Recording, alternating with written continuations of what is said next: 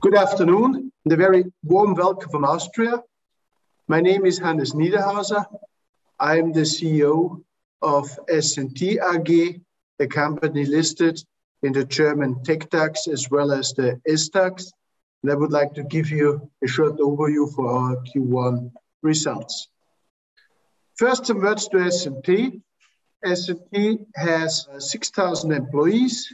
Revenues last year amounted to 1.34 billion euros, and for this year we plan 1.5 billion. We are running around the EBITDA ratio of close to 10%. Most of our business we have in Europe, 87% of our revenues, 8% we do in the US, 5% in Asia.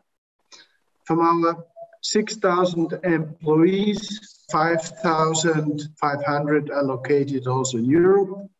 Main country with most employees and most revenues is Germany. We are working in two areas of business. Historically, we started as an IT service provider, and around eight years ago, we started to do firewalls for machines, which was the birth for our IoT business. Today, two-thirds of our business is IoT, one-third is IT services, and we are currently in the plan to focus on IoT business and divest our uh, IT services. S&T is a very engineering-driven company. From our 6,000 people, two-thirds or 4,000 are graduated engineers. I wanted to tell you something about our Q1. Let's talk about the highlights, but there are also lowlights. So the highlights, we had a 12.1% growth in revenues in Q1 versus last year, and a 14.9% improvement in net income versus last Q1 21. All those uh, increase in revenues were organic growth. Uh, we have a very strong order entry. Our book-to-bill at the moment is at 1.31. For example, in Q1, we had 435 million of order entry versus 330 million of revenues. Last year, we had in 2021, 1.34 billion of revenues and 1.75 billion of order entry. So we have a very strong order entry these days. Just in January, we won the two biggest contracts in our history uh, to control uh, smart trains. One is with Deutsche Bahn, and the other was with Trains for Greater Paris, SGP. Uh, both together a volume of 170 million, and this is not the full contract, there's more to come.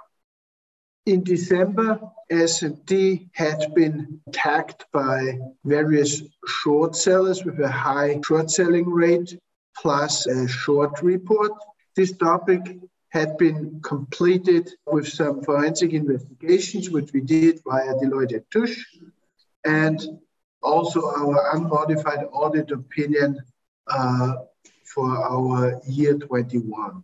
So we acted, and all the allegations had been turned down by by the auditors.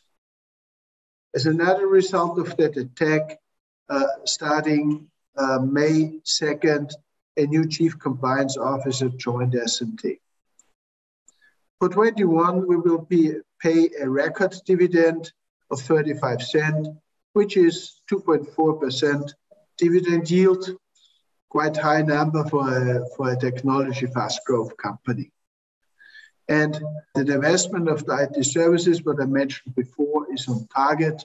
We still plan to sign it early Q3. What are the bad things in Q1? We are still impacted by the chip shortage. We have meanwhile euro 108 million of orders which had been requested by our customers urgently, we couldn't deliver based on missing chips. So 108 million is a quite high number.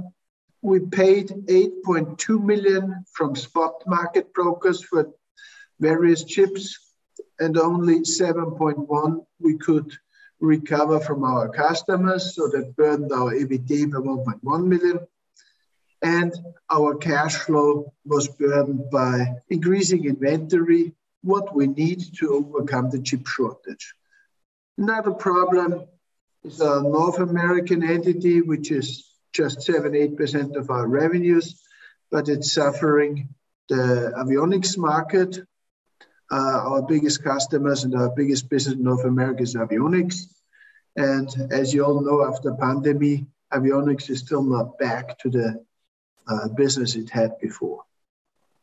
And the last problem we're suffering is the Russian war. We had some FX losses. S&T is doing 5 to 6% of business in Russia. And yes, we're impacted by that, but not major.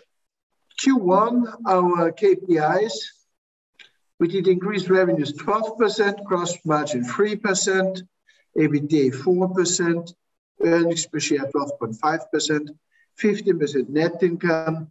The cash flow and the, the cash itself were burdened by the chip crisis, but we will finish the year again with a reasonable cash flow in around range of 70, 80 million euro, and the cash will go back uh, to 300 million.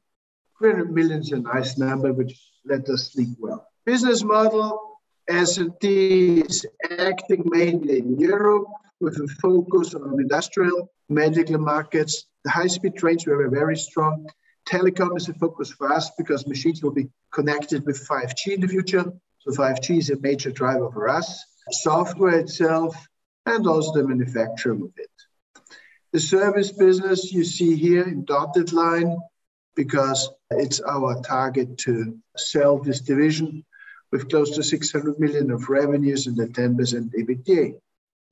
I mentioned before already, our strongest situation at the moment is in the order intake, particularly the IoT business in Europe has a book-to-bill of 1.4, so it's growing significantly. Uh, this is a market who is even the, the world market growing at 1.16, but at the moment it's growing faster. And the whole company 1.31 book to bill, as the services do only 1.09. We have 1.44 billion of backlog, which covers almost all revenues for the rest of 22, what we planned.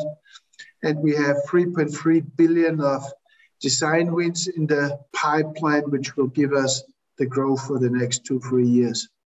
S&T has totally more than 3,000 customers, and the main customers account only for 2 to 3%, um, like medical respirators, telecom provider from the UK, and several uh, train companies all over Europe. For example, Network Rail Technology, Deutsche Bahn, or uh, SNCF in France. I would like to uh, say something also about the war in the Ukraine, which impacts S&T as well. 2020, we decided to stop the investments in Russia and former Soviet Union. For this year, we plan to step out of Belarus and Moldova.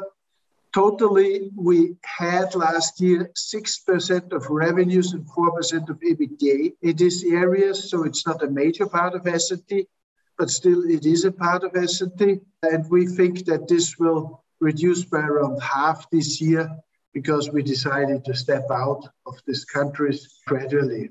From 14 companies in that area, we want to reduce to two. End of last year, all our asset, meaning equity and receivables, amounted to 30 million. Currently, it's 20 million. By the end of the year, will be less than 10 million, so we step out. Major Russian engineers 40, 50 out of them we transferred to Europe. And what will be the impact this year? In Q1, we already had to take FX losses and realized losses. For this reduction program that I just mentioned, we accrued 4 million euro, which are not lost yet, but we accrued that. That's all done in Q1, so we do not see any further impacts for the future from Russia. But generally end of the year, Russia exposure will be less than half the beginning of the year. And we could partially compensate by additional wins in defense and cybersecurity. For example, we got the 30 million cybersecurity contract. Russia impact is minor. It will not impact our guidance of the 1.5 billion revenues and 10% EBITDA for 22. Our targets as I mentioned, guidance unchanged, 1.5 billion at 10% EBITDA. Then we have Agenda 25. We would like to have 2 billion of revenues and 260 million of EBITDA. This number is based after selling IT service and including M&A of IoT companies what we want to buy instead of this. Vision 2030, S&T should become a company with over 15% EBITDA, a pure IoT player, no IT services, with a lot of smart technologies in different markets. We are uh, still going ahead with M&A in this market. And um, if we talk about the brand by selling S&T, which is a synonym for IT services, uh, we will change or we did change our name in the last so, um, annual shareholder meeting to Kontron. So S&T will disappear from, from our name card. Thanks you for listening to us and I wish you a nice day.